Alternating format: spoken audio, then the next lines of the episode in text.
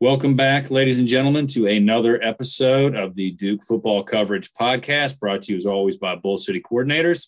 Please check us out at our website, bullcitycoordinators.com. You can follow us on Twitter at Duke FB Coverage. We are everywhere that you get your podcasts Apple, Google, Spotify, Anchor, etc., and so forth.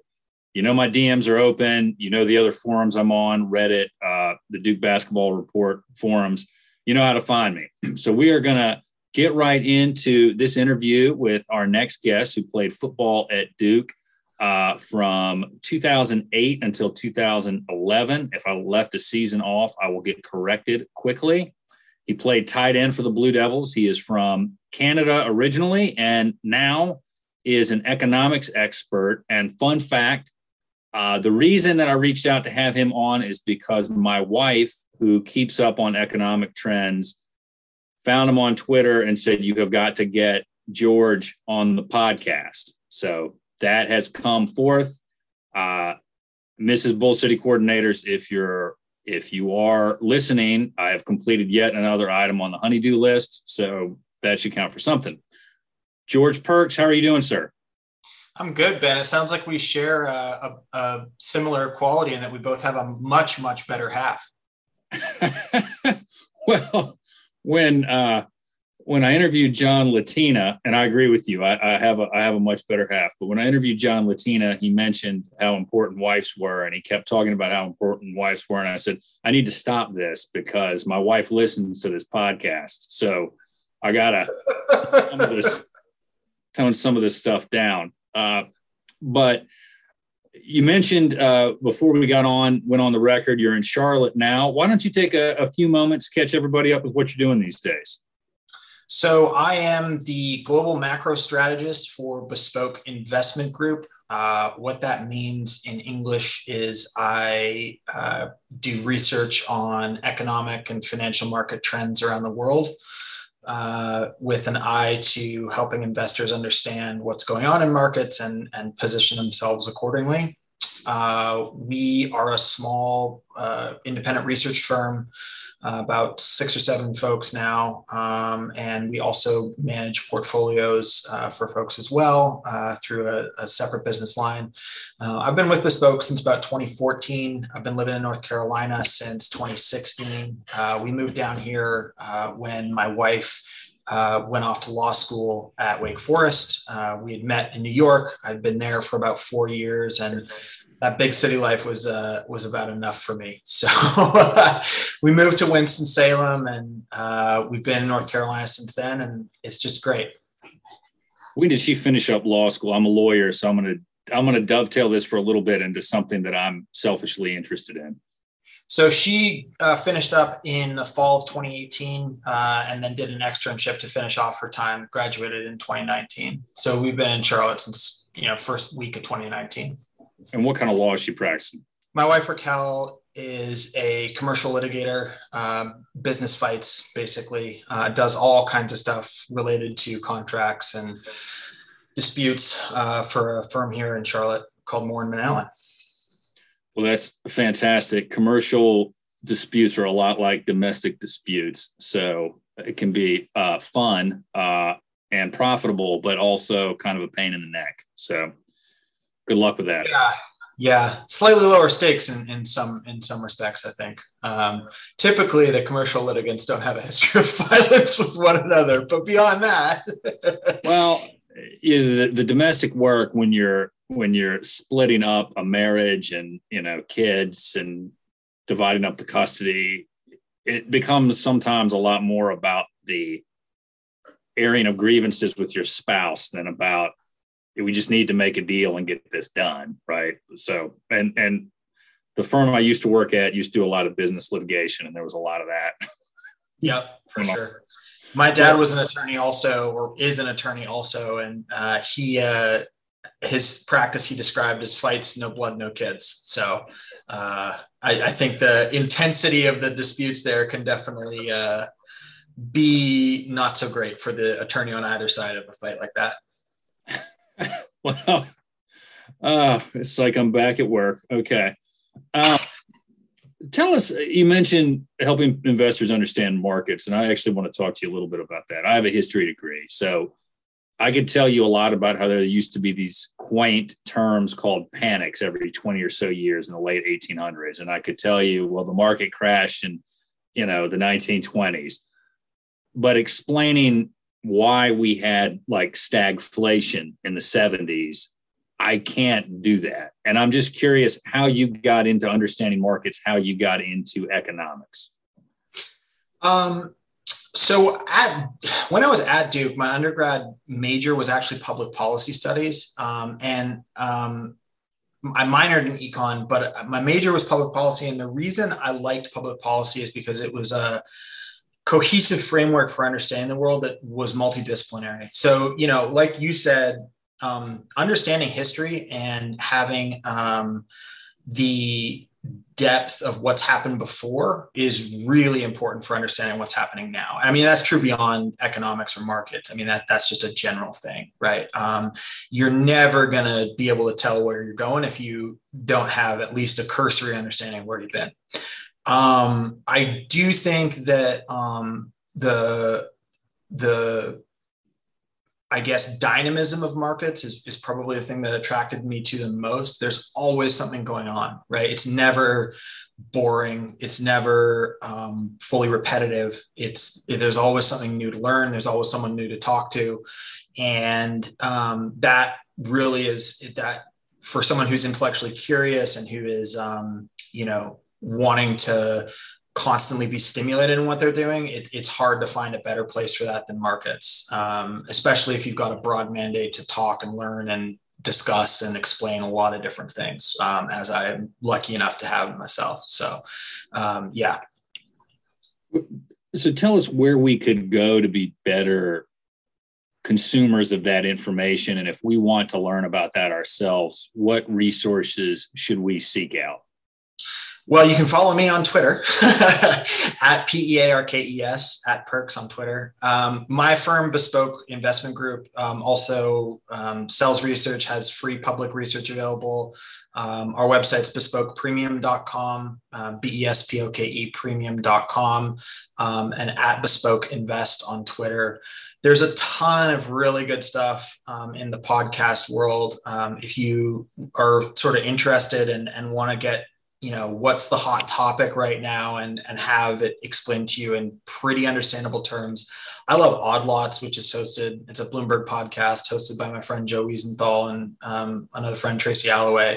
And they do a great job of sort of breaking down the latest thing that's going on. The most recent guest was an oil hedge fund um, commodities hedge fund but oil focused um, trader who walked through some of what's gone on over the past couple months with oil prices, um, helping you know sort of frame out why gas prices are so high, why you know WTI, the benchmark for crude oil, went from 100 bucks to 120 bucks, and then back to 100 bucks, and you know it. Um, I think it, it's just there's there's tons of sources like that, but those are those are a couple you can start with. All right, stay on that. Why are gas prices so high? Um, well, the simple answer is that uh, basically people got tired of funding um, money losing businesses trying to find crude oil. Um, so if we go back um, to 2007, 2008, uh, emerging markets had grown a lot. There were a whole bunch of new consumers of commodities in the world, and that eventually led to this sort of parabolic move in oil prices. Um, lots of financial speculation as well was involved in that um, crude hit $145 a barrel, almost just short of $145 a barrel. And then we had this global financial crisis where consumer demand disappeared and suddenly nobody wanted to, you know, no one could afford to drive their cars anymore. Less commuting, a lot of people lost their jobs, just overall big drop in oil demand. Oil crashed down into, I think, low 30s is where it bottomed out economic growth rebounded afterwards somewhat and oil went back to $100 but then because oil was expensive historically there was this big incentive for creativity and for um, for new technologies to um, sort of explore for oil and extract oil. And what we call this today is tight oil or the shale patch or um, basically all the crude that's produced in texas um, these days. It's also um, north dakota um, a few other places in the us produce it as well um, so that that process meant there was this massive surge in U.S. crude production. The U.S. is the largest producer of crude oil in the world, um, which I think a lot of people don't know. And we actually have a, a balanced petroleum trade balance. So before in 2007, 2008, if we were, you know, if you were putting gas in your car, probably that gas came from somewhere else ultimately um, on a net basis. Now it comes from the U.S. on a net basis. So,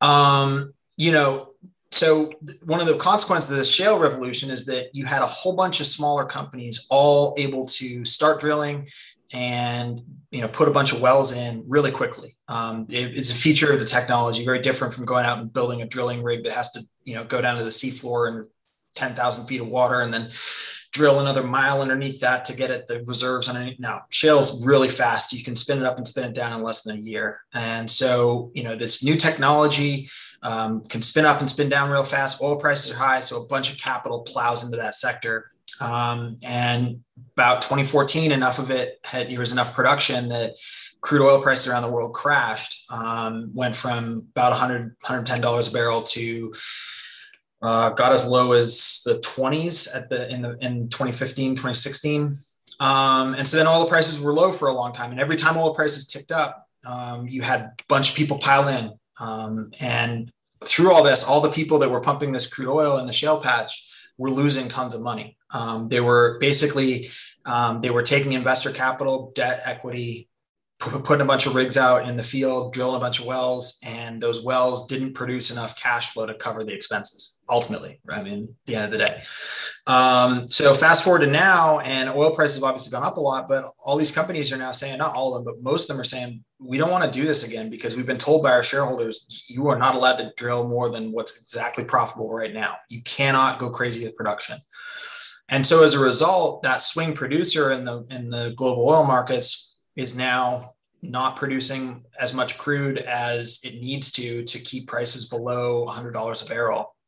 The last thing I would say is that that pop from 100 to 120, which is now reversed and will probably go back the other direction again, back up to 120 or something like that. Um, that pop was because Russia, which is the third largest producer, fourth largest producer in the world, um, got taken offline uh, by essentially by uh, its decision to invade Ukraine. Um, combination of sanctions, individual companies making decisions, issues with insuring cargoes when they put oil on a ship to take it out of Russia, um, consumers not wanting to buy from them. Um, so that's taken, you know, roughly 10% of global oil production out of the market or in large part out of the market. And so when supply goes down, prices go up. And that's that's that's the story now. All right, and that's a great explanation. We're going to come back to issues with Russia because I want to get your I want to get your thoughts on that uh, as we go forward here. But one thing I'm going to stay a little out of order here, but one thing that Mrs. Bull City coordinators wanted me to ask you is whether we should be concerned about inflation at this point and why or why not. Yeah. So inflation right now um, is high, is very high compared to, um, if you'll permit me, a little bit of a historical digression again. you mentioned stagflation earlier. So stagflation is this um, process where inflation stays high even though unemployment's rising and GDP you know falling or growing very slowly. Um, so that was what happened in the 1970s. There's a bunch of reasons for it, but bottom line, inflation was high and we didn't see that dealt with and, and start to come down until a series of recessions in the 19, late 1970s, early 1980s, where the Fed just said, the Federal Reserve just said, we're going to raise interest rates so high that inflation can't stay high because we're going to hit growth too hard. Um, and we're going to create a much higher cost of capital to supply um, the economy with the capital it needs to incentivize people to save, to incentivize, incentivize people not to spend really really high interest rates obviously that's super bad for gdp super bad for um, for employment um, so you know uh, fed chair volcker at the time had people had construction workers sending him two by fours with uh, messages written on them in blood i mean it was that bad right because mortgage rates were 25%, you know, 18, 19, 20, 25%. And you couldn't, it, the economy just choked on those high interest rates. Eventually, though, they got rid of high inflation. Um, and so then inflation ran very, you know, a progressively weakening trend from the early 1980s through um, about 2019, uh, 2020.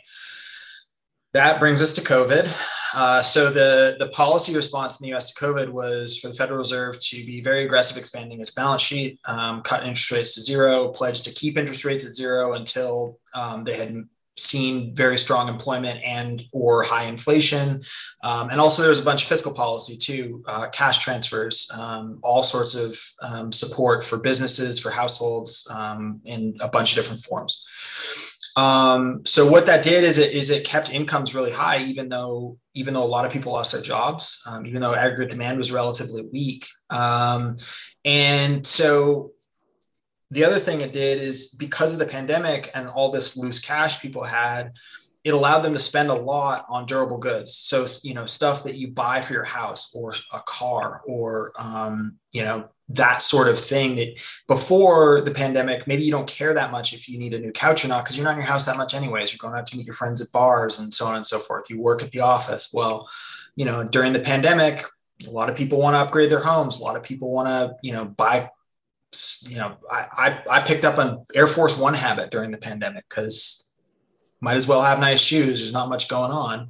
Um, and so, yeah, there, there's this like swing in consumption where a bunch of people want to buy durable goods all at the same time. So that's created a bunch of supply chain issues. Too much demand going through channels that aren't used to seeing big changes in demand really quickly it's rippled through semiconductors industries, ports, um, basic fasteners, um, all sorts of industrial inputs. And really what it comes down to is this huge sort of student body left move, um, you know, overload, right? Uh, if you're, if you're talking about, um, about a football play, it's, you know, that guard's pulling and it's, you know, he's coming downhill into the hole, right? And you do not want to be the linebacker matched up on him. and so, you know, um, that has created a lot of issues to the global economy, both in the US and around the world. Um, COVID shutting down production in different places has impacted it as well. And meanwhile, labor markets are really strong. Um, you know, demand is high for labor, wages are strong. And so you've sort of got this perfect storm of stuff that is idiosyncratic and reasonably confident we can say that it will eventually work itself out. Um, you know, that's the supply chain stuff. That's the component shortages that's you know the stuff that just isn't working as well because demand swung around so much. Um, and then there's the stuff that's more persistent. So for instance um, wages for services jobs have gone up a lot and are and are and are pretty high right now. Um, so if wages are high and businesses have to raise, raise prices and workers have a lot of bargaining power then they can go out and say well prices just went up so now i need a raise and then the cycle continues. Um, there's not really good evidence we're in that cycle yet, but that's sort of the risk um, of being in a high inflation environment is people thinking that that inflation is going to continue and changing expectations based on it. So, um, you know, I, I, think inflation, right? Inflation is a problem right now. Um, how, your policy response to that inflation is going to depend on how, on what kind of problem you think it is specifically. I fall in a camp where my view is that we're going to re- return back you know we're going to we're going to see a, a, mean reversion in inflation. We're not going to have 7% cpi for long periods of time um, just because things will sort themselves out. Um, on the other hand you've got people who think we need to hike interest rates you know 1% in, in the next two months basically um, or three months. Um, and you know in my opinion, that's kind of asking for a recession. So the Federal Reserve has a tough job right now trying to figure out how much to pump on the brakes, whether it's going to be enough, you know, just enough or too much and send us into recession.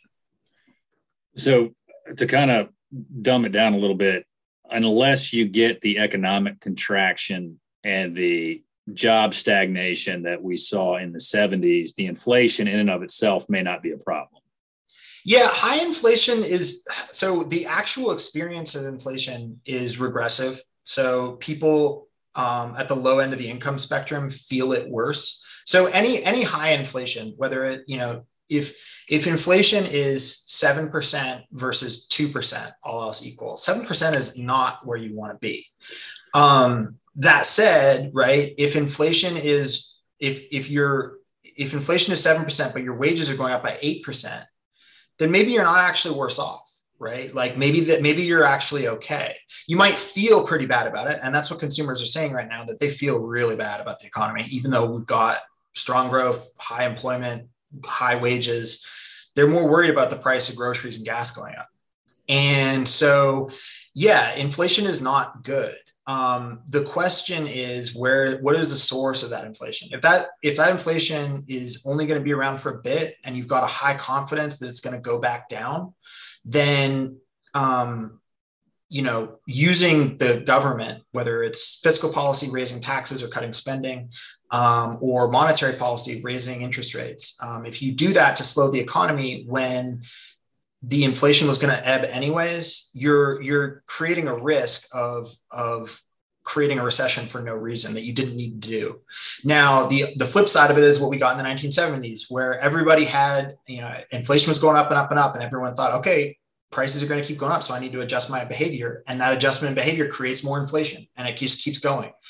And so what, you know, the, that is when you, the central bank really has to step in and, and cut, cut things off. Um, if, you know, they don't want a sustained, you know, continuing, continuing, continuing path of inflation. Um, the last thing I'd say about inflation is that, you know, high inflation is, or, or any amount of inflation is a social choice we all make, right? Um, whether it's through I mean, the, primarily it's attenuated, but primarily the way we make that choice is through who we send to Congress and the White House. Um, and you know, if you if you don't want a lot of people to lose their jobs, then you shouldn't you can't complain too loud about inflation you know if you are really worried about making sure that everyone who wants one has a job then you're going to have to tolerate a little bit more inflation.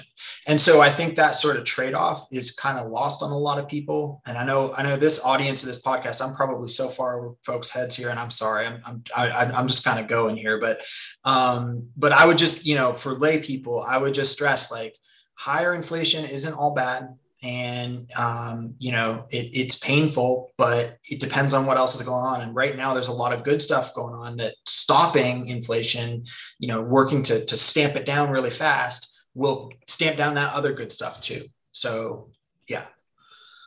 Okay i got, I got what you're saying. Let me i want to stay on this because you mentioned the supply chain issue.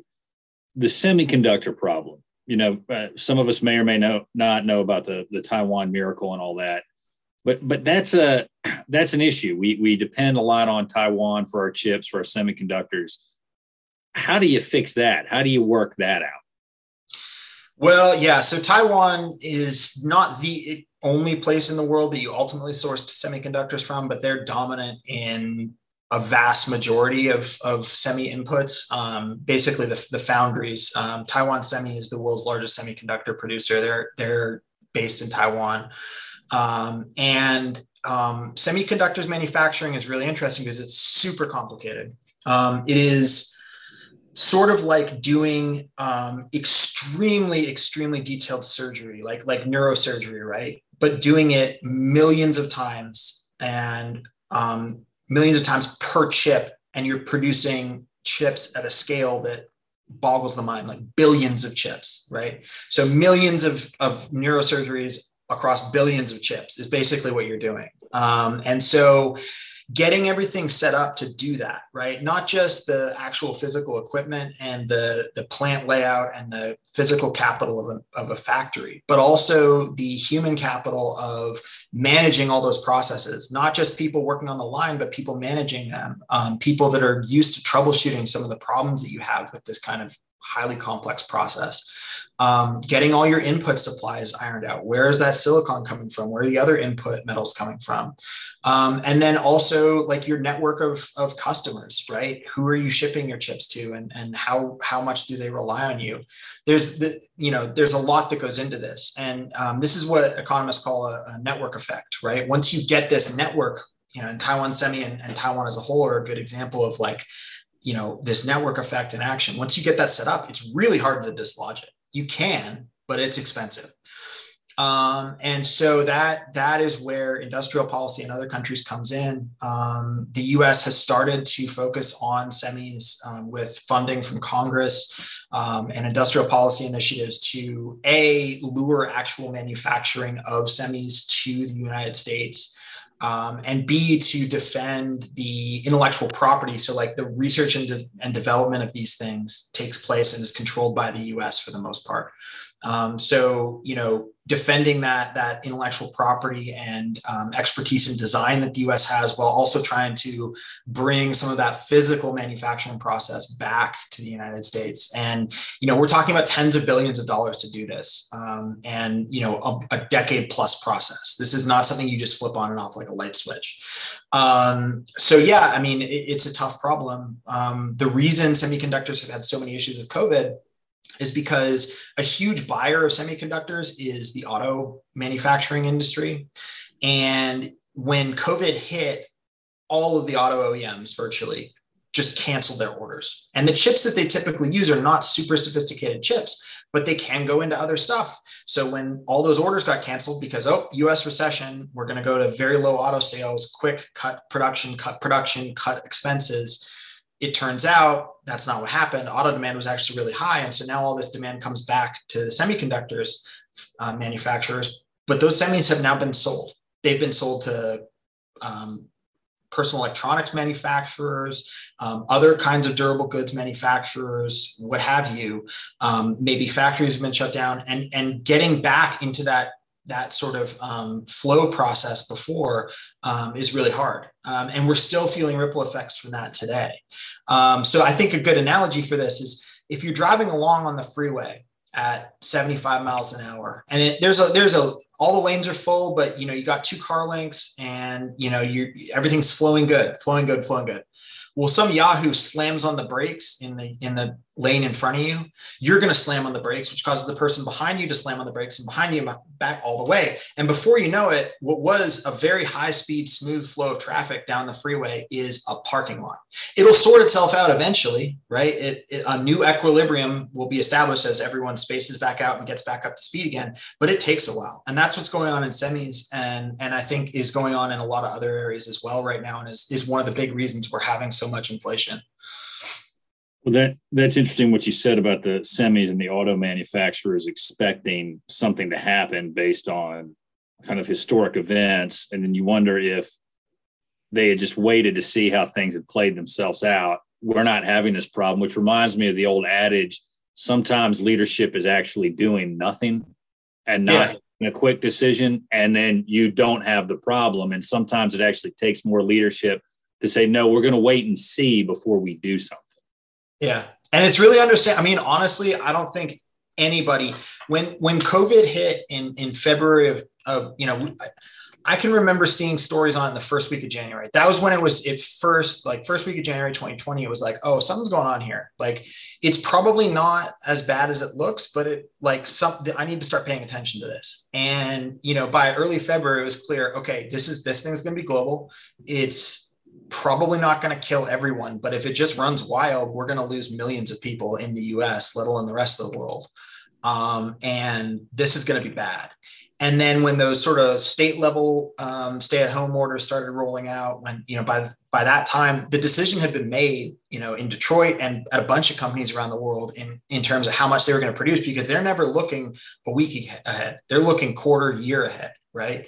And, you know, no one could have predicted that the a the way the virus was going to evolve um, we've gone from a completely novel virus that is just wrecking havoc on um, on most people right? Like it's it's a serious disease and it's killing mm-hmm. quite a lot of people.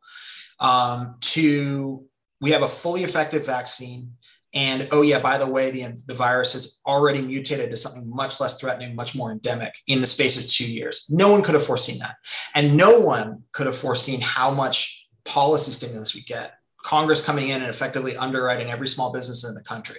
That is just, that was not a thing, right? So you know, I, I understand where where car manufacturers were coming from because if if the same if the recession had played out um, anything like it looked like it was it would in February and March and April of 2020, they would have looked like geniuses. They would have saved their investors billions of dollars. And you know, I mean, it's tough. I you know, like I, as someone that forecasts um, and does financial markets, for a living, I this has been the most challenging two years of my career for sure, and it probably won't ever come close. Nothing else will come close because it's just been so hard to get it right. Well, and I think the projections were somewhere around 25 to 30 percent unemployment if if the government didn't step in. I mean, it was there were some really ominous signs up ahead that you know led to a lot of the actions that you were talking about. But I'd like to get your thoughts on. We mentioned earlier uh, Russia invading Ukraine, so we're probably going to get targeted by hackers for mentioning this Russia. But I, I believe in actually telling the truth. But I'd like to hear your thoughts on. I hate to use the term the West because that's what Putin tries to lump us all together and make us, you know, the West is the bad guy. But I just want to get your thoughts on the response of the EU, the United States, and the other countries as to the economic sanctions and really the economic warfare that's been applied in response to Russia's invasion. Yeah, I actually wrote a piece for this at a think tank called the Atlantic Council. Um, we, we may be able to link it in the show notes or something like that. I'm not sure if you do that ever, but um, the, uh, the the basic idea here is that the the United States and to a lesser degree, but a non-trivial one, other countries like the European Union, the UK, um, the next tier down would probably be your Switzerland, your Japan's, your Canada's, your Australia's. um, these countries have a very high degree of control over how their currency is used. Um, if you want to hold a US dollar bank account, ultimately every dollar that goes in and out of that bank account has to be processed through um, uh, American law and specifically New York state law.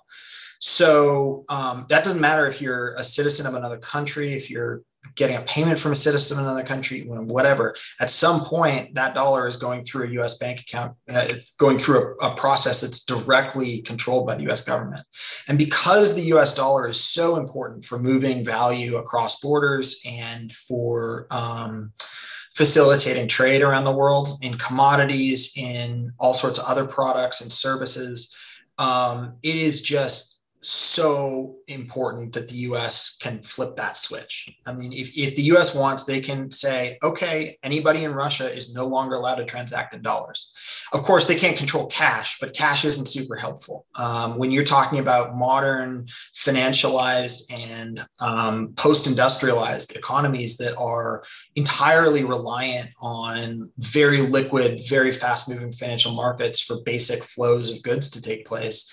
Um, it's a big stop button. And the US has done a lot. Um, the US, EU, and the UK have been sort of the leaders on this. They've done a lot in terms of um, stopping the flow of transactions by Russian entities, but they could go a lot further. I mean, it, it, could go a lot further. It's so far the basics of what they've done is they've created lists of people that lists of people in financial institutions, companies, um, including the Russian central bank, who are no longer allowed to move assets along um, the payment rails in dollars, in euros, in pounds, um, in one form or another. That's sort of how all three have, have approached this.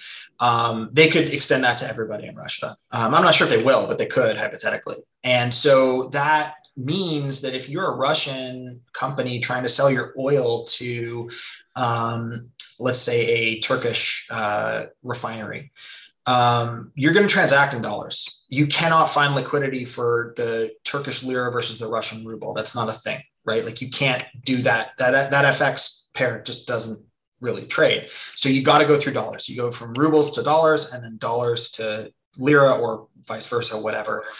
And to do that, you got to go through a bank somewhere. And a lot of banks have just said, look, you know, we're not actually not allowed to. We're allowed to deal in, in an energy transaction. We're allowed to facilitate this payment from this Turkish refinery to this Russian crude exporter, but we're just not going to do it.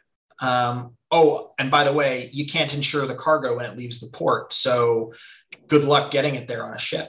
Um, so, you know, these these flows uh, or the, the, this ability to turn the, the network of dollar payments on and off is just incredibly powerful for dictating economic activity. And over the long run, you can find ways around it. Um, you know, there that you can substitute away. But in the short term, I mean, Russian GDP is going to be down 25, 30% in the first half of this year. Um, it's like another COVID shock, but the problem is there's not going to be a quick rebound. Um, it, it, there'll be a rebound, but it won't be very big. Um, and so they're they're they're they're uh, in deep trouble. Um, and I, I'm not sure that's sunk in in the Kremlin yet. Well, I wonder if this is how we're going to see wars fought in the future. as opposed to hopefully. right. Well, I mean, do you think about it? Short of boots on the ground and and you know drones and planes and naval ships and the submarines and all the stuff that involve human capital, right? All the and I'm listing them one by one. You could go through all the the old school ways of fighting wars, right? That involves human capital, right? Uh, with the exception of drones, you got to have somebody to man it. I mean, it, it, do you think that this is how we're going to really see the future of modern warfare? I mean, my hope is that countries that are feeling aggressive towards a smaller neighbor will look at what has happened to Russia and say, we couldn't do that. Like, like we, we, we would not be able, our regime, our population, however you want to frame it, whatever political construct is at work, we would not be able to survive that sort of shock to standards of living. And so, you know, if that's the cost you have to weigh against whatever benefits that might exist to going to war, um, you're going to think real long and hard. And you know, the, I think one of the reasons there was a war, um, there is a war in Ukraine. One of the reasons why Russia invaded Ukraine is because they thought that they had done enough to sanctions-proof their economy. Um, I'm using scare quotes around sanctions-proof. Um, they switched a lot of their international reserves into gold and other currencies, so they thought they could avoid um, the the U.S. dollar being um, restricted. They um, basically thought that it was just going to be the US doing what's going on. And the problem is it's not. It's as you said earlier, the West, which I, I agree that term is is sloppy because it includes countries like Japan, right? Um, and um, the the sort of developed democratic world has in in lockstep with no real exceptions um, said this is not going to fly with us and in some economies that's coming at great cost um, in in you know you think inflation's bad here um, in Germany and in Italy, the energy dependence on Russia means that it's rough and it's, it could get a lot rougher. Uh, Russia hasn't really cut off flows of gas to Germany yet. Um, and, and Italy is also highly dependent. Um, it, it, it, could get real bad. Um, we're coming out of winter, thankfully. So I, I, don't think it'll be a question of life and death. Um, but yeah, it's, it's, it's tough. So, um, you know, I, I think if you balance the old way of fighting war, and, and there haven't been a lot of nation state level conflicts since World War II, um, there have been a lot of civil wars and a lot of um, low grade wars, but but generally the, the world has tilted away from nation state level wars. But if you compare the sort of destruction that you're seeing in Ukraine right now, um, you know, shelters for children being in, targeted with um, artillery, uh, civilian corridors being bombed with cluster bombs. Um, you know, that sort of cost um, compared to Russians not being able to buy an iPhone, um, you know, having their basic caloric needs met, but otherwise not really being able to have the standard of living they enjoyed before. I think that I think that's a pretty I think that's a pretty reasonable trade-off to make. Um, and you know, it, it's unfortunate that the Russian people are caught in the crossfire to a degree, um, but um, at the same time, the the incentive, the disincentives, and the problems that are created by these sanctions are are very significant if they're from the entire developed democratic world at the same time. Well, and if if the sanctions are as effective as they appear to have been so far, it's going to get very difficult for Russia to continue to fight in Ukraine. And let's say they they take Ukraine, they're going to run into the same. It looks like problem they had in Afghanistan with the Soviet Union, where they sort of took it but they couldn't maintain it. Right? Yeah, I mean, you know, I'm not a military analyst, but I'm following this stuff really closely. Um, I will be surprised if they can continue doing anything other than sitting in, in their current lines past the next week or so here.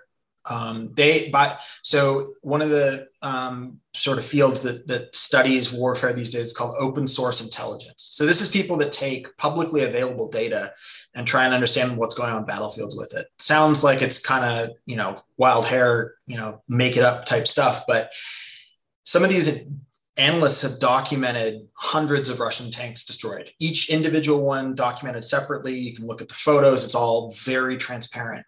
So, by my math, you know 120 battalion tactical groups um, you know roughly 10 tanks per btg company of tanks 10 tanks per BT, btg um, and with over 200 tanks destroyed since the invasion they've gone through like roughly 20% of the best case scenario for the number of tanks they've had on on hand they haven't even taken kiev yet they haven't taken kharkiv which is literally on the border with russia um, Mariupol, which is where they've had their biggest successes in the southeast, is holding out after you know over a week, coming up on two weeks of intensive siege. How, how can they continue to do this? And that's before factoring in that they can't get the microchips they need to build more cruise missiles. You know, they can't get the high end um, aeronautic components that go into MiGs, right? Like, where are they going to come up with the resources to continue fighting this war when they're suffering the kind of attrition they are. So hopefully Putin comes to his um, senses sooner rather than later and, and pulls out. But um, in the meantime, you know, every day he doesn't, more Ukrainians die and more totally innocent Ukrainians die. Um, not just not just people who are putting on their the colors of their country to defend their homes, but you know, children, elderly people, cancer patients. Like it's just it's horrifying. So um, knock on wood that it ends as soon as possible. What kind of countermeasures do you think can be taken by Russia against the U.S.? And again, I'm going to use that sloppy term, the Western air quotes block. So, in the short term, nothing. they thought they had taken countermeasures by um, reducing reliance on dollars and reducing reliance on, you know, switching to gold with international reserves, building up a lot of international reserves, that sort of thing. Um, but like there are physical flows that they are reliant on for their export sales. Um, there are physical flows that they're relying on for key components in their economy. 20% of their imports are machinery, right? Of one kind of electronics, industrial machinery, that sort of stuff. Um, they don't really, I mean, they produce some of it domestically, but nothing like what they need to replicate the of the menu of products and services that were available before the the invasion. So in the short term, nothing. In the long term, um, trade with China, like barter trade essentially with China, where they're sending oil and coal and natural gas and minerals to China in exchange for manufactured products. That's a viable solution, but that's going to take a really long time. And we're talking not months, but years and years um, for that to get to the same point that it was um, before the um, invasion. And you know even then it's not going to be quite the same thing. It's going to be it's going to be a substandard set of not not because chinese goods are bad but just because china doesn't produce all the stuff that russia needs from the west to maintain you know the the, the economic activity it had before the invasion. Um, so yeah i mean it, it's there, there's no good options. I mean straight up it's it's they're they're up a creek. So I guess to stick with kind of analogies that dumb it down, it's like when you leave your girlfriend and you're like, she's going to need me, and then she's fine, but you're the one in trouble, right? Oh yeah, oh yeah. Um, I think what's a good analogy here? It's like if you have a really big, complicated, complicated jigsaw puzzle, and you take half the pieces and you throw them in the trash. Can you still do the puzzle? Well, hypothetically, yeah, you can cut the cardboard to the right size. You can get the picture of the puzzle and print it on the pieces of paper, and you can do it eventually. But it's going to take a long time. It's going to be real hard, and you're gonna you're gonna not be working during that time. You're gonna not be spending time with your kids. You're you're gonna be siloed trying to get this thing put back together, and it's it's going to be tough. So yeah, I mean that that's kind of the analogy. All right, so just it, it seems like what happened here was that Russia thought there was going to be a real quick, easy war that they'd be able to get over and done with real quick, which anybody who studies history knows. I don't think there has, with, I think it's like nine times out of 10, the predictions of quick, fast wars are wrong. They turn down, they turn out to be long, drawn out fights. So if you're ever in a position of power and someone is promising you that a war will be over quickly, fire that person and go talk to somebody else. Um, but it's it's interesting though to watch this economic development and market development of the response to what's happened in Ukraine as a result of Russia's aggression. Again, I don't care what Tulsi Gabbard says, that's what happened. Um, but I'm just curious, and, and then we'll switch to football. But I would like to to know your thoughts about are companies are again air quotes Western companies going to go back to Russia when this shakes out when it's done? Do you think we're going to see like Coca Cola go back there? I mean, what's going to happen? Well, um, just before I, I, answer that, I would point out um, the the quote, you know, the the phrase "a short victorious war" um, was actually something a Russian said about the Russo-Japanese War in 1904. Um, and yeah, so history history doesn't doesn't rhyme or doesn't repeat, but it it really rhymes sometimes. um, so yeah, I, as far as Western companies, I mean that's that's that really gets to the nut of it, right? In terms of that that ability to um, produce at the level you were before. Um, BP is a really good example. They had a huge, like 20 plus billion dollar on their balance sheet um, joint venture with a Russian uh, Russian gas company, or a Russian yeah Russian oil company. Sorry, um, and they just said we're pulling out. We're writing our. We're not going to sell it. We're just going to write it to zero we're just going to assume it's worth nothing. We're just stopping all engagement. The loss of technical expertise, of access to, to suppliers, of project management, of you know geological engineering and and all that stuff. I mean that oil fields are not something where you stick a pipe in the ground and just comes out indefinitely. You got to work to maintain them. They take a lot of maintenance capex, and that's gone from that joint venture, right? Like like the the Western expertise to do that efficiently is gone. Um, and you know, there's there's a bunch of other examples as well. And so, yeah, I, I, I even if BP wanted to go back tomorrow, it's going to look really different. You know, I and and I have a really hard time seeing, given the cost that some of these companies have accrued. Again, in the BP case, it's like more than twenty billion dollars it cost them to pull out. It was like a quarter of their market cap. Um, given the magnitude of that decision, you are not going right back in. You're not just going, okay, now we'll go back in. No, that's not how that works. Right. Um, hundreds of aircraft right now, for instance, in Russia are um, being or are impounded essentially. Um, they're owned by leasing companies around the world. Um, AerCap is the biggest one. They're they're headquartered in Ireland, traded in the U.S. Um, but you know they've got all these airplanes that Russia is just no, you can't take those out because they don't have access to parts. So they're gonna have to cannibalize flight, planes to keep any domestic plane service flying. Well, if you're leasing an air or if you're insuring an aircraft and you know, or you're lease or you own an aircraft, how eager are you going to be to let that land in Russia anytime in the foreseeable future? probably not super stoked about it, to be honest. So, you know, I, I, I think these these ties are slowly built um, and they, they they they're compounding. So once you get you know they, they grow at faster rates over time they're exponential. But when you break them you go back to zero right? Or if not zero then something like it. And the the the, the eagerness to get right back into it is going to be very low in my opinion. And you know eventually they might if we see a return to democracy in Russia, um, if we see a totally different foreign policy from Russia, if we see an actual effort to engage with um, you know their neighbors and their trading partners in a in a constructive way, then anything can happen. But in the short term, there's just no reason to think that's going to happen anytime soon. So that's that. All right, let's switch gears. Talk about football. You grew up in Canada. You have uh, a very famous uh, ancestor, if you'd like to just tell us a little bit about that. Yeah, so my great grandfather, a guy named George R. Pearkes, uh, he was uh, basically a pioneer, uh, early 19th century homesteader in Alberta. The Great War broke out, and George R. headed off to Europe. Uh, he ended up um, winning the Victoria Cross, which was the which is the equivalent in the British Empire of, of um, the Congressional Medal of Honor. So peak civil or peak military honor you can you can earn.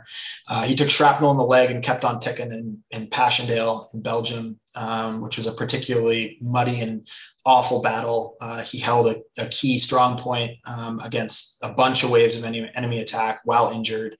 Um, ended up going into politics after he came back. Took a took a spin through the Mounties and then went into politics and or sorry took took a spin through the Mounties and then went back to um, military service. By World War II, the start of World War II, when it broke out in Europe, he was commander in chief of Canadian forces in Europe. They rotated him out to the West Coast because they thought that the Japanese were about to invade. And so he was in charge of West Coast defense um, in um, during the most of World War II. Um, he then went into politics, got elected to Parliament, um, and ended up being the Minister of Defense under uh, Diefenbaker's government in the 1950s. And um, yeah, that that that was his career. He, he, spent the later part of his career in a ceremonial position um, called the lieutenant governor um, that exists in Canada. It's there isn't an analogous one in the United States, um, but um, Queen's representative in British Columbia is was is literally what it was. Um, and so yeah, um, I grew up in British Columbia, a small town called Nelson. Played uh, what group? My dad went to college in the states loved watching the Cowboys, loved watching football, American football in general, thought CFL was trash. And so I grew up thinking that CFL was trash. and I mean, you know, I can appreciate what CFL offers, but it's not for me, I don't think. And uh, the strategy certainly in the in the American football, both at the collegiate and uh, professional level, is another another thing entirely. Anyhow, I, so I, I grew up watching football on dad's knee and um, you know, I can remember being in early part of high school or middle of high school and watching that uh, Tostitos Fiesta Bowl where Boise State took down Oklahoma and just thinking like, man, I got to get me some of this. I got to be involved in this. So I uh, I got into Duke back in 2000 and spring of 2008. Got an early decision. Called up the football program and said, hey. Um, I got I just got accepted to Duke. I want to walk onto the team. And this was at the time when Cut had just been hired. So this is, you know, he, I, I probably called within weeks of him being hired. And I didn't even really know anything about all that. I just called the football program and I, I called the tight ends coach and Googled the tight ends coach and said, I want to walk on as a tight end. And they said, okay, we'll get back to you. A couple weeks later, they got back to me and said, all right, if you can show up for training camp and make it through training camp, you got a spot on the team. Um, the Duke walk on program now, to my understanding, is very different from where it was when I played. Um, but when I was there, they could not attract enough bodies, right? Like they needed anybody that wanted to play, as long as they weren't going to get themselves hurt. Like if they, as long as they were physically fit enough to, you know, not get hurt in practice, they were good to go. Um, and that was me. Um, so yeah, that, that's how I became a Duke football player. well, so I was, I'm scratching out my questions about Canadian football culture uh, based on your prior uh, statement. I take it you don't have a CFL team that you keep tabs on. You know, I don't keep tabs on them, but I've got a weak spot for the Hamilton Tiger Cats because when I graduated, they sent me a letter asking me if I wanted to try out. Now, I didn't do it because, well, first what? off, I wouldn't have made a team. Yeah. Here's the thing about the CFL. The CFL has to have a minimum number of Canadian players on each team. So right. my theory is the reason I got a letter is that they just went through and sent a, a letter to literally everybody that was listed as being from Canada on a D1 team that was a senior. I'm pretty sure that's what happened. Um, didn't didn't didn't end up wanting to spend much time in Hamilton, and that's the end of that. But it was fun to get the letter. Well, I would say listeners of the podcast know from our most recent interview uh, with um, Trey Hornbuckle, we know about the uh, Canadian ratio rule there. So, and I assume that you also have listened to that in preparation for today and are aware that we all know about that uh, uh too. But man, you should have done that. That would have been awesome. I had a job waiting for me in Manhattan. Okay. All right. I, I was like, you know, nah, I'm good.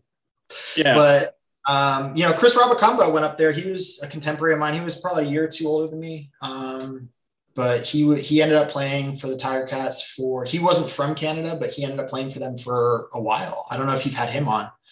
Um, but he would be a great guest. He's an awesome guy. Um, a couple other guys I played with ended up spending time. I think Thad Lewis was up there for a little bit.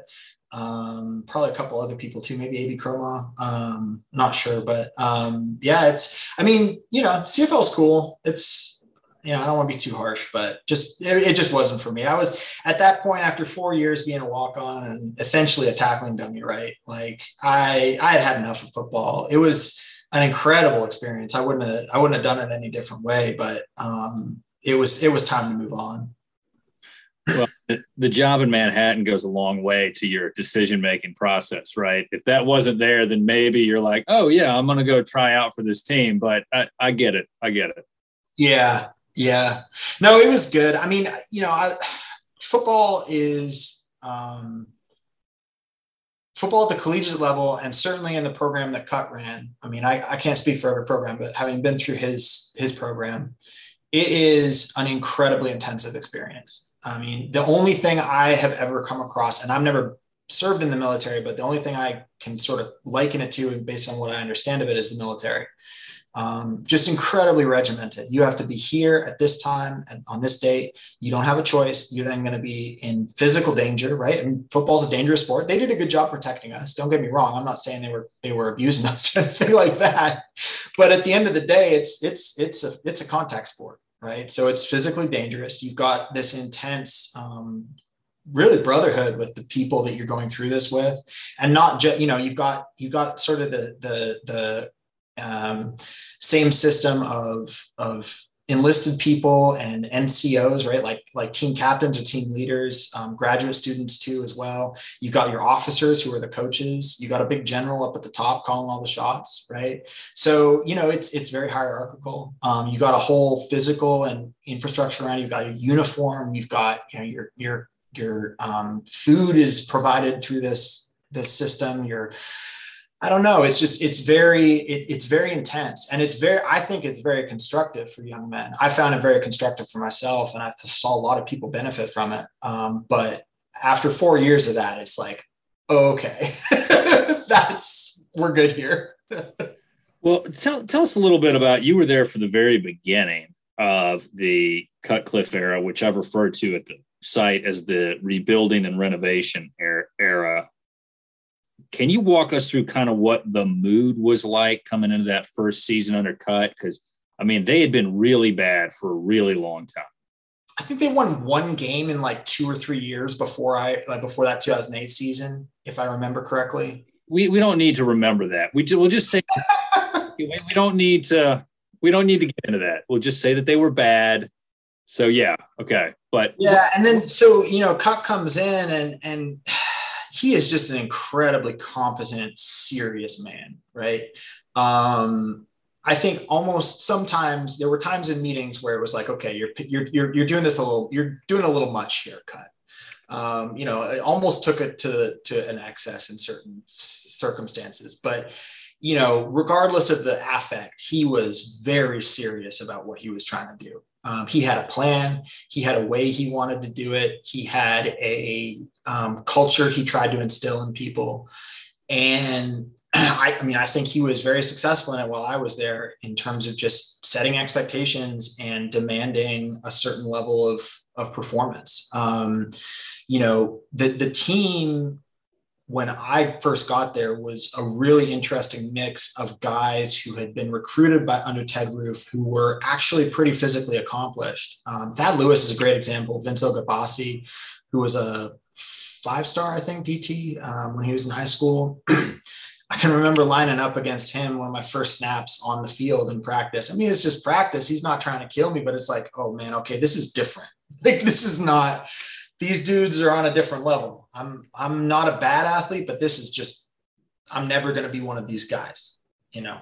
Um, so anyhow, I think you know then he had some guys mixed in that were just oddballs, right? Like there was one guy, and I'm not going to say who it was because it's kind of mean, but he was recruited under Roof because they got his name mixed up with somebody else. And so, you know, he was on the team and he contributed. And, and, you know, this is not not some guy. Every everyone had a role to play, but you know, that's kind of the the variation that that he, that that Cut was working with. and getting guys to buy in and care and getting guys to understand that like if you do this the right way then then it will come right the good stuff will come whether it's it'll come in the next practice. It'll come in the next game. It'll come in the next season. Whatever it is like that we have a system and we're going to work it and it's going to work if you buy in. Um, getting those getting guys to connect those dots was i think a big challenge. And I, I you know there were certainly a number of guys who got shipped out essentially. Like not oh you don't have a scholarship anymore but just like you are not going to be what you think you are on this team. We need to we need space. So take an injury scholarship, transfer, whatever. Um, you know, this is not a good spot for you. Um, and you know that's that's tough. Um, but it took a you know I, I think by the time I was a junior, there was a huge amount of buy-in from guys, and you know there were guys who had been there under under the system for three four years, and you know you saw um, some of the the, the product of that. Um, whether it was going and playing Johnny football down in the down in Atlanta in the Georgia Dome for the Peach Bowl in what 2012, I think that was 2013. 2013. Thank you, um, Sean Renfree's um, you know superlative performance. Um, you know, late in his career, um, you know, that sort of stuff. It started to click, and you know, it's just it just they they never got it over the hill to where it was going from that three to five win team to like a seven to eight win team every season. And it's hard it's competitive. It was never a guaranteed thing but um, you know that first going from that first set of meetings that i wasn't in because i was still in high school but i came in later that year to start my freshman fall. And you know hearing some of the stories of like wow from guys who had been under Roof and seeing what cut was trying to do wow, this is real different. This is a very serious thing now, not some not some goofball up there. So then it took some time, and you had two seasons that were big improvements upon where Duke had been. Your first season four and eight, second season five and seven, and hovering right around the bowl game. What were those two seasons like? And then compare that to then the next two seasons, the three and nine seasons. So I think that first season, the thing I'm always going to remember that sort of like what it's like to be underestimated. Um, we Thad got hurt. Thad Lewis is our starting quarterback. He got hurt, and there wasn't a ton of confidence that the backup quarterback. And I'm not going to use a name. If people want to Google it, they can Google it, but I'm not going to use a name. Um, there wasn't a ton of confidence in the throwing arm of the backup quarterback, but the backup quarterback was a pretty damn fine athlete on his feet, and um, he could take a hit or two. So, in the space of a week, the entire offense was thrown for the week in the trash can, and they installed a triple option scheme from nothing. We ha- we played, I think, four triple option teams that year. It was Army, Navy, Georgia Tech, and then I think it was at least three and maybe one one more. So a lot of the guys on the team and on the staff had been had, were, were, comfortable with this triple option scheme, um, at least in theory. And so they designed it straight from the ground up, whole new offense, whole new scheme. Went into Blacksburg. I didn't travel for that. I traveled very rarely. Um, and actually, I got a good story about traveling. Um, you know, going traveling with the team. Again, I was a walk on. I was not high on the depth chart ever. Um, and so I didn't travel with the team most of my career, but they went up to Blacksburg and it's a freezing cold winter night and you know enter sandman's blaring and those crazy turkeys are going crazy and you know they held them to one touchdown and one field goal if memory serves. Uh, we scored a field goal and there were probably three or four plays that should have gone for touchdowns because they had never seen this offense before. And so you know that kind of scrappy like do whatever it takes get creative you know ride and you know just just drive it home and just do whatever we can to break out of the cycle.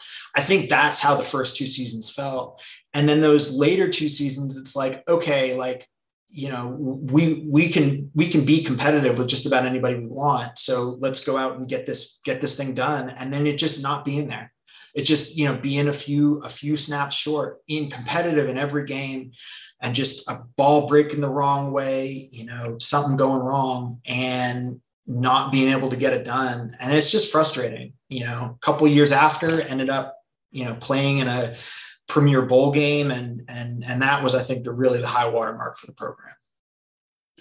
All right. So one couple things that I want to mention. You said the backup quarterback could take a hit, and boy, did he against Virginia Tech. Uh, those who have watched Blue Devils football for a long time know who you're talking about and know the the hits he took in that game.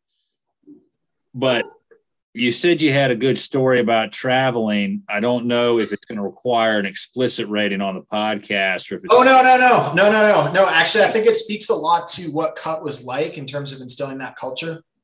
So every year there's an event at Wallace Wade where the freshman class comes to meet the Blue Devils, right? And they meet the the football players. It's a sort of like a pep rally. It you know there's free pizza and they sit in the stands and you know whatever. And so after that, um, you know the the football freshmen were we were still in training camp, but we were living in dorms at that point. It was after the the hotel you live in for the first few weeks training camp, and um, there was a there was a, a you know group of us milling around, and I noticed that a bunch of the freshmen had left the, their pizza plates and pop you know soda uh, cups and whatever in the stands. So I just start um, uh, picking up trash and another one of the scholarship guys, you know, and I both started doing this. I don't know if we did it at the same time or one of us, it was one of our ideas or whatever, but we both started doing it. We and everybody else is just kind of jawing, talking to girls or doing whatever their thing, you know, whatever. And we're picking up trash. And there, I think there were there were custodial people there to do that as well. But you know, we we just checked in. And so that was, I guess, a Friday night or a Thursday night or something like that. And we practiced the next morning. And at the end of practice, uh, uh, coach cut. We, you know, we did do a little announcements and stuff at the end of practice every day. And Coach Cut says, uh, "All right, Curtis Hazelton, George Pearkes, you stand up." And I go, "Oh, what did I do? What did I? Why does he even know my name? this is bad. This can't be good." and he said, uh, you know, I was sitting up in my office in the Yoh, in the, in the Yoh uh, football building uh, after y'all had your little freshman event, and I, I looked out and I noticed that that Curtis and George were picking up trash after all those little freshmen that were out meeting the Blue Devils. And that is exactly the kind of thing we want in this program. It's your house, you clean it up, and you take pride in this program. And so, because of that, the two of y'all are going to get to travel um, to our next game. And so, or maybe it wasn't the next game, but it was a game that season, I think.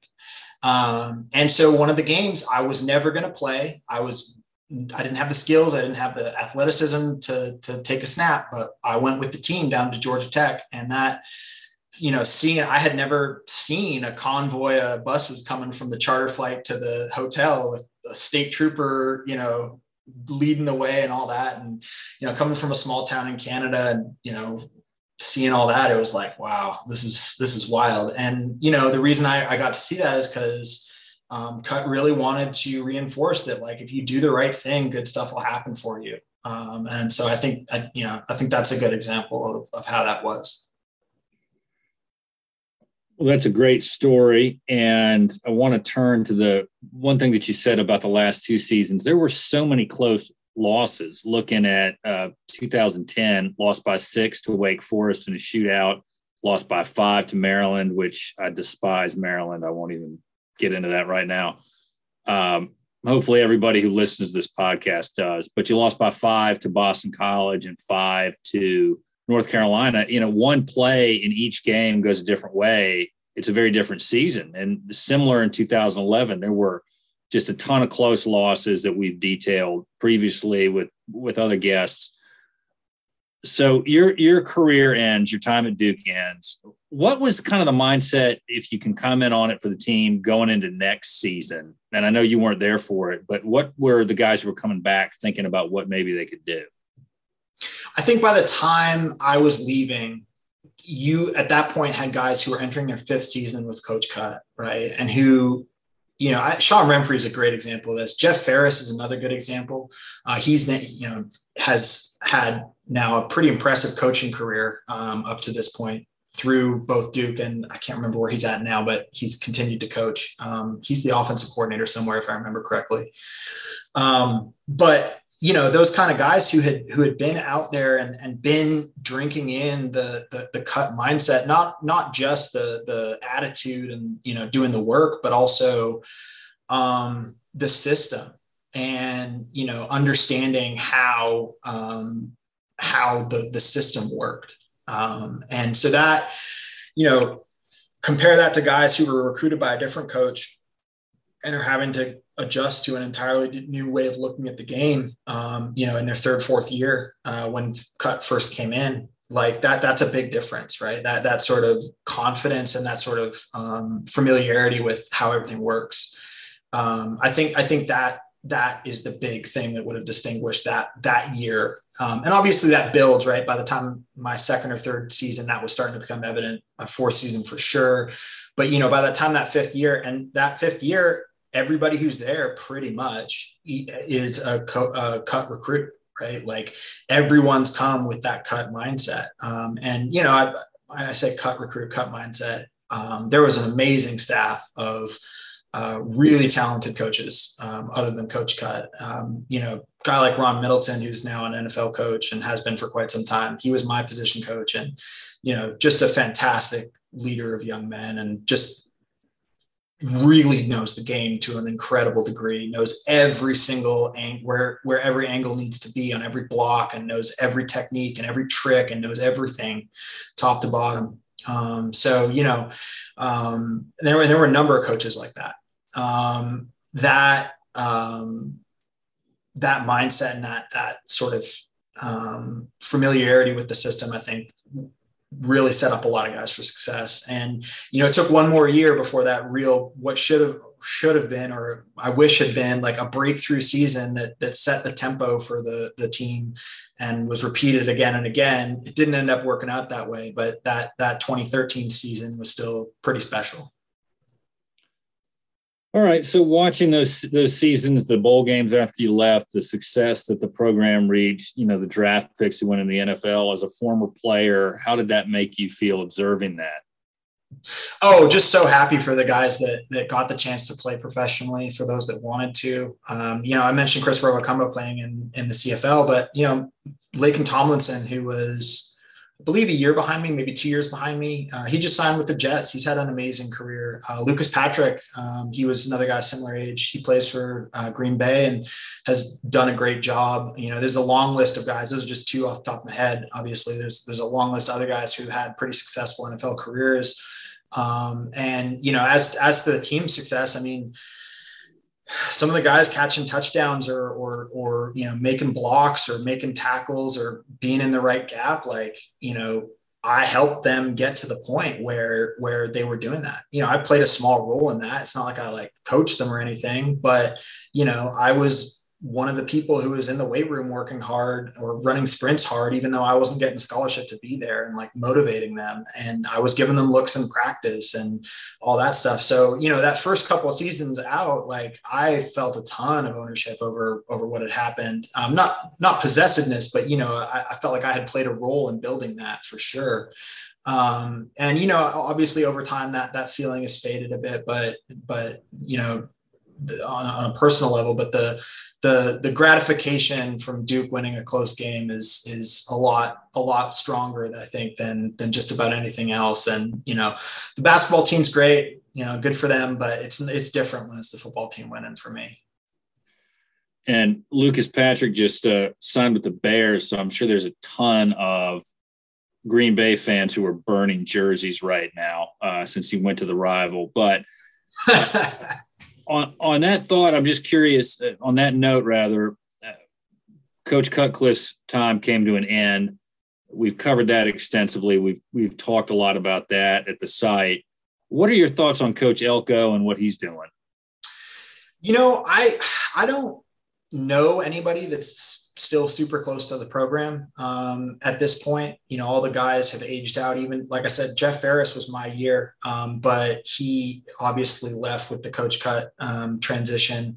Um, and you know, I, I I don't have a, any insider read on Coach Elko. Um, I certainly can't say anything negative that I've that I've heard or anything like that. I think it's really really hard ahead of time to prejudge how a given coach is going to be. I think whether it's just hype and you know fans being excited as they're you know totally understandable to be um, with a change um, or um, you know the the athletic department doing their job and marketing things well. Um, whatever whatever that the case may be there's always a lot of excitement with a new coach and you just really don't know until you see the, the product on the field. So um, you know i can't really offer any sort of um, you know super strong vote of confidence or critique of any kind either. Um, but what i would say is that you know i hope coach elko does real well with the guys and um, you know I, I, think he's got a lot of support behind him both from fans and you know from the university. And um, you know hopefully he's one of the one of the college coaches that, that that gets handed the keys to the to the to the truck and and lets her rip. And i'd love to see that. And, and hopefully that's what we'll see this season yeah, I think he's done all the right things since he's come in. I think he's trying to engage with the program. I mean, as someone who's followed the the team for a long time now, football was an afterthought at Duke for a long time, and they paid the price for that. But he seems very invested. He's doing all the right things. But I will say, as I've said before, and I'll say it again now: one, we need to be patient, and two, we need to see what happens when he gets on the field. I like the staff that he's put together. It looks like they're recruiting very hard, and hopefully they'll be able to take what's there and put a real competitive, good product on on the field because I think that's what we want to see. And until now, he's done everything right. Let's just hope it continues come uh, September and come the games. Um, what's one thing? Uh, two other things that I want to cover with you. First, what could we as fans know about what athletes are going through that would help us be better fans? We saw a, member of the program step away recently and medically retire. Uh, you've been around guys there for four years. What what should we know to be better fans? I think just keep in mind, like regardless of the facts of a given situation, which fans are never privy to, you're never privy to all the facts like straight up you're not going to be you can be well informed by what's out there publicly um, but you're never going to have the whole story regardless of what the real story is, what the story that you can see or can, um, you know, perceive is, just remember that like the person on the other side of whatever judgment, good or ill, that you're passing, um, whether it's a coach, whether it's um, a, a player, whether it's someone in the athletic department, whoever, you know, like that's a human being and they're just trying to do the best in the situation they're in. And, you know, especially for a, a late teens, early 20s young person, right? Um, there is all kinds of stuff that can be going on in their life that you have no idea how bad or how good. I mean, it, this is not just about like, oh, fans need to be nice to players or, or something like that. It's, it's, it's, it cuts both ways. Um, you, you just don't know how bad or good it could be for somebody. And so you just need to be really careful about, um, about objectifying, I guess, like a player for good or for ill, either way. Um, they're human beings who are are just trying to make their way in the world, and you know, um, all sorts of stuff goes on. I I personally, um, compared to where things were when I was there, Duke was great with concussion protocols, and and I always felt like my safety wasn't at grave risk or unnecessary risk while I was a player. But I will say the sport as a whole has come a long way in terms of understanding the risks that players are at um, with regards to head injuries and understanding um, the um, times that sometimes people just got to step back, right? Um, and so I, I, am really happy to see that um, in the sport and and see that as a step to supporting players become better people and um, become you know safer in their endeavors last thing well as an attorney i should never say that so apologies if this isn't the last thing but intended last topic uh, what are you most proud of about your time at duke that I made it through four years as a walk on at a D1 school, having played like scrub Canadian, like nine man football before that. Like, I mentioned Curtis Hazelton earlier, who was one of the was the other player who helped me clean up after the freshman event the one time. And, you know, he said when I was, I think we were coming off the field in September, October of my junior year. And he said, you know, Pearkes, man, let me be real honest with you. Nobody thought you'd be around for more than a couple weeks. You had nobody, the pool was not looking good for you, man. Like the the the over under was real low. And you're here. You're you're here like everybody else. You're working your ass off good on you.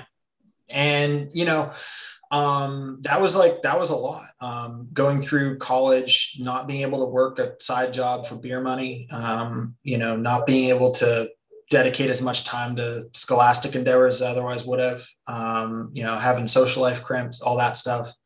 Um, you know, and not getting a scholarship for it and i still made it through and it was a don't get me wrong um, it was i i got as much out of it in terms of my personal development and my experience of the world as i put into it i think if not a lot more. But um you know i'm, I'm proud of myself for that i'm not to lie. I think that's one of the more more um, solid achievements in my life. And um you know i i I made the decision my freshman year. I thought I was going to come in and be Rudy, and it was very, very clear very quickly that was not going to be how it worked. Right? I was never going to be the guy working my way up the depth chart, earning a scholarship or anything like that.